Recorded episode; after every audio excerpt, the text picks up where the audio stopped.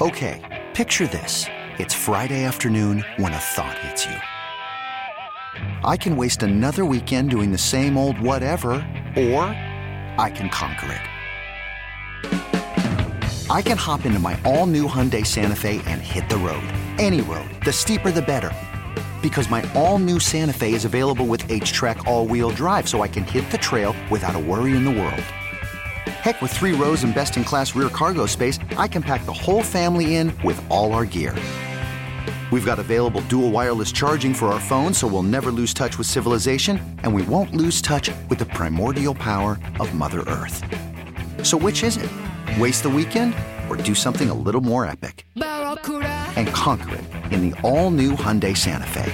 Visit HyundaiUSA.com or call 562 for more details.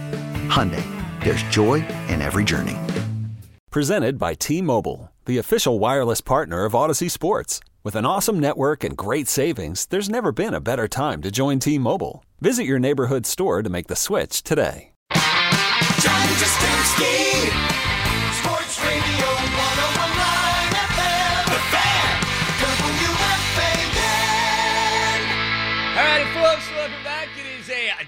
jam-packed Monday edition of JJ After Dark. It's John Jastremski right here on the fan, and I'm not jumping the gun on this one. I can say this with confidence.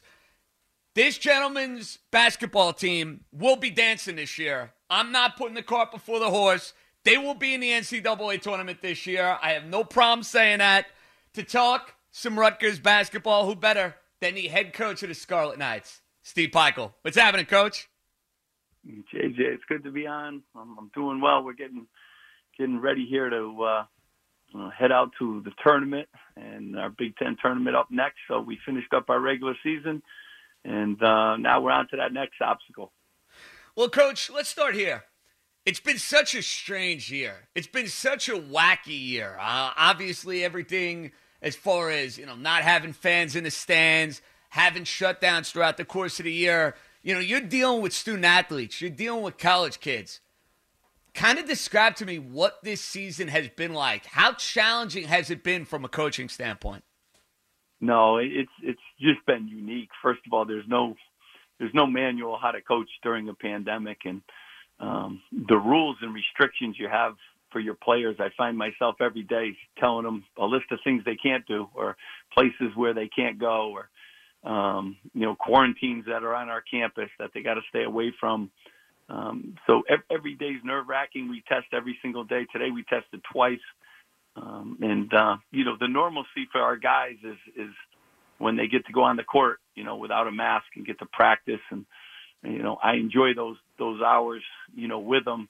Uh, but then soon after that, they you know back to their rooms and try to isolate and you know stay away from this invisible virus. So it's been really challenging and, and you know hard too to get away and try to do something different and go bowling or go to a movie or go to a restaurant. And they haven't seen their families or, or their friends in a long time. So, you know, it's everything that college isn't. College is fun and college is socializing and college is going to events and concerts and um, going to the movies and going to class and, and all the exciting things that that brings. But um, this this time has been very very different for them. But I'm very thankful my team has done a really good job navigating all the new rules and how they have to you know live and stay safe and uh, we have never had a pause this season, and so we've been one of the real fortunate teams. Coach, you talk about that sense of normalcy. Well, I mean, normalcy means madness come the month of March. You got an early taste of that on Saturday. I was dialed into your game against Minnesota, and you guys are looking great in the first half. You had that great spurt at the end of the first half. You guys are up comfortably. Then all of a sudden, Minnesota makes their run. They end up tying the game with around a minute to play. And then you're taking your team into overtime. Kind of talk me through what you're telling your guys. You know, you're playing great basketball. We know how important a game this is for your NCAA tournament chances. How do you kind of regather a team after playing a real good first half, slipping in the second half, and then having them respond the way they did in the overtime? What was your message to the team? Well, I really tell you, I was proud of how they did respond, but last year at the same time we were playing, we always seem to be senior night, the last game of the year on the road. And last year it was Purdue. on the road, and you know we went into overtime, you know, to win that game too. And um, when our guys, when the horn for regulation ended, I brought our guys all into the huddle, and I said, "Hey, you know, this is nothing new. We've been there before, overtime in an arena that we had never won, you know, at Minnesota, and the year prior we had never won at Purdue." Um, and so I reminded them, we've been here before, and uh, you know, we really went out in overtime. We were really locked in, and um, you know, again, another senior night, an emotional, you know, road game. Um, you got to play well in this league on the road. It's been a challenge every single game uh, in our conference. I think we have 14 of the top 20 strength of schedules. Every team in our league's in the top 20 strength of schedules in the country. So, league's been really trying on the road, but our guys responded and you know real proud of them all the obstacles this year and all the obstacles through last year too last year really never seemed like it ever ended it just season got canceled and it was, it was like what happened you know so kind of a run on year to last year and um, you know our guys responded in that overtime and, and and took care of a road win which we which we needed and road wins are hard to come by in this league Coach, last year you guys would have been an NCAA tournament team, and I know you're probably sick and tired of hearing it, and your players are probably sick and tired of hearing it. You guys, not you individually, but Rutgers in general, has had this NCAA tournament drought for quite a while. I'm curious, you know, you go back to the Red Sox when they won the World Series. They didn't mind talking about it, you know, like if it was Kevin Millar, if it was Manny Ramirez or Schilling, like they kind of like said, the hell with all that. We're embracing the fact that this hasn't happened for a long period of time and we're going to be the ones to end it. From you, in a, in a coaching standpoint, for your players, is this something that you've been addressing now for quite a while, like trying to attack it head on, or do you try to like dance around it and say, all right, I'm worried about 2019 2020 Rutgers or 2020 2021 Rutgers? Like, how exactly do you go about, you know, that sort of burden in some ways that you guys are taking on? Yeah, you know, it, it really, you know, from day one when I took the job in the recruiting process, I embraced the challenge, and you know, I challenged guys like Geo Baker and Myles Johnson to come here and um, you know do something about that. You know, and and everyone was always telling them what we hadn't done. I said, you guys can come here and do something hasn't been done in a long time, and that's the challenge that they accepted Ron Harper, Paul Mulcahy, those guys all accepted the challenge. A lot of other players went elsewhere, you know, other schools that maybe had, you know, history of, of going to a lot of tournaments in the, in, in the recent future, um, in, in the recent past. And so um, these guys accepted that challenge. We embraced it. Um, you know, and I also tell our guys too, our guys are mostly 20 years old. I said, you know, you guys weren't even born, you know, last time. And, you know, we've only been a part of this program for, you know, four and five years, and some of these guys two and three years. So, uh, you know, win for yourself, win for the great university that you play for, but, um, you know, also win for the opportunity that's in front of you. And I always looked at it as because we haven't been, you know, it's a great opportunity, and um, they've embraced that, and and hopefully they'll get rewarded for that. We got the head coach of Rutgers, Steve Pikiell, joins us here on the fan. Rutgers getting ready for their Big Ten tournament 2021 debut. And, coach, you know, first half of the year, you guys put together some unbelievable resume building type of wins. You had the win against Illinois. You have the win against my alma mater, Syracuse, which, to be honest with you, coach, I'm still not over those final couple minutes of the game, but that's a story for a different day. Um, you know, those great wins at the beginning of the year, and then you guys are kind of riding the roller coaster second half of the Big Ten year. Is that, coach, a byproduct of just how tough a Big Ten this truly is? Or was there a difference in your team that you noticed maybe in December when you guys were in the top 10, top 15, and where you were in January and early February? Yeah, you know what? I, just think you go through that, and you know, in, in this kind of a league, in the journey that you're on, and um, you know, you know, you obviously have to play through injuries, and you have to play through, you know, um, guys in shooting slumps, and you have to play through all the different obstacles that the season brings. But I will tell you, um, this league has just been as challenging as ever. I thought last year the league was great, and they're saying this is the best year maybe ever in the history of the league.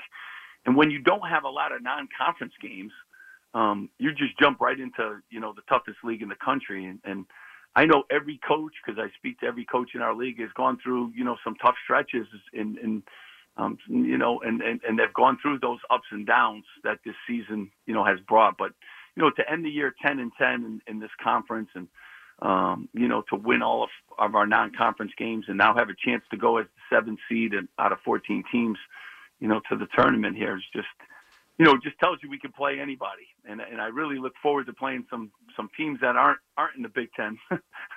and I think it would be fun to go after, you know, teams in other leagues. And there's so many different styles in this conference, so many great coaches and so many great players um, that I think that really prepares you for, you know, the tournaments ahead.